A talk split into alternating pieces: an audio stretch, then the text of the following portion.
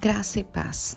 Todos nós temos preferências, coisas que gostamos e outras que detestamos. Uns gostam de quiabo e giló e outros não. Uns gostam de praia e outros preferem montanhas. E nestes dias de isolamento social, como tem sido difícil ficar sem ir à igreja. Entendam que não estou dizendo que devemos ir à igreja. Temos de cumprir as ordens das autoridades sanitárias. Mas o que eu estou dizendo é que nós sentimos falta da adoração, do abraço e de estar em comunhão com os irmãos, de buscar e adorar ao Senhor Jesus. Mas esse período também tem sido uma demonstração de quem são os verdadeiros adoradores. O dicionário diz que adoração é demonstração de afeto, respeito e reverência. No hebraico, é o ato de ajoelhar-se diante do Senhor. Na adoração, ocupamos nossa mente naquilo que Deus é, santo, puro, fiel, entre outros atributos. A verdadeira adoração ao Senhor é quando nos desprendemos de nós mesmos para nos concentrarmos nele.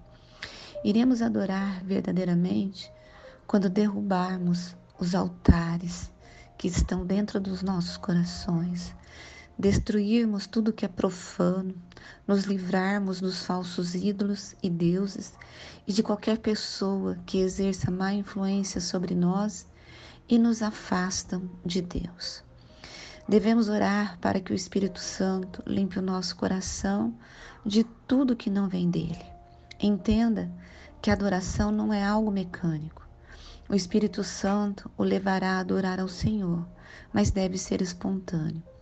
Adoramos ao Senhor quando fazemos a opção por Ele.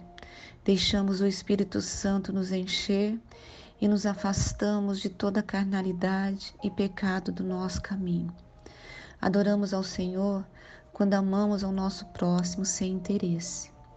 Adoramos ao Senhor quando chegamos em casa e em reverência o buscamos. Adoramos ao Senhor quando nos dispomos a fazer a Sua vontade, independentemente da nossa. Adoramos ao Senhor quando obedecemos com o nosso coração e mente. Isso significa que a adoração deve ser um estilo de vida e não apenas algo que ocorre nos dias de culto. É o tempo todo. Adoramos ao Senhor com as nossas palavras, atos, ações e reações. Vocês me procurarão e me acharão quando me buscares de todo o coração. Jeremias 29, 13. Essa semana eu estou estudando o livro de Jeremias e na segunda-feira teve um capítulo que me deixou extremamente chocada. Eu já conhecia, mas a cada dia o Senhor fala conosco de forma diferente. E o Senhor condena os líderes do povo de Israel que estavam falando palavras que ele não estava falando. Aquele povo estava dizendo que o Senhor abençoaria, que o Senhor guardaria aquelas pessoas apesar da desobediência. E o Senhor então fala para Jeremias que aqueles homens estavam falando palavras que não vinham dele. Eles aprenderam a mentir, a enganar o povo.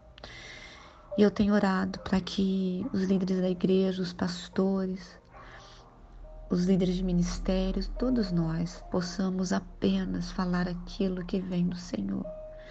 Que nós possamos ser autênticos na mensagem, que nós possamos ser autênticos na adoração, que você, como corpo de Cristo, possa ser autêntico na adoração. Porque conforme você abre o seu coração a Deus em oração, louvor e leitura da palavra, o Senhor se revela a você. E o Espírito Santo, ele irá lhe moldar de acordo com a vontade dele. A partir do momento que você decide deixar que a alegria do Senhor em sua vida cresça, ele afasta o medo, a ansiedade e a dúvida. Haverá convicção no seu coração e você o adorará em espírito e em verdade. Nada é mais importante e nada mais será nada mais será importante em sua vida do que o Deus Todo-Poderoso.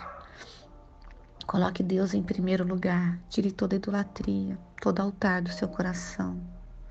Adore ao Senhor em palavras, em atos e ação.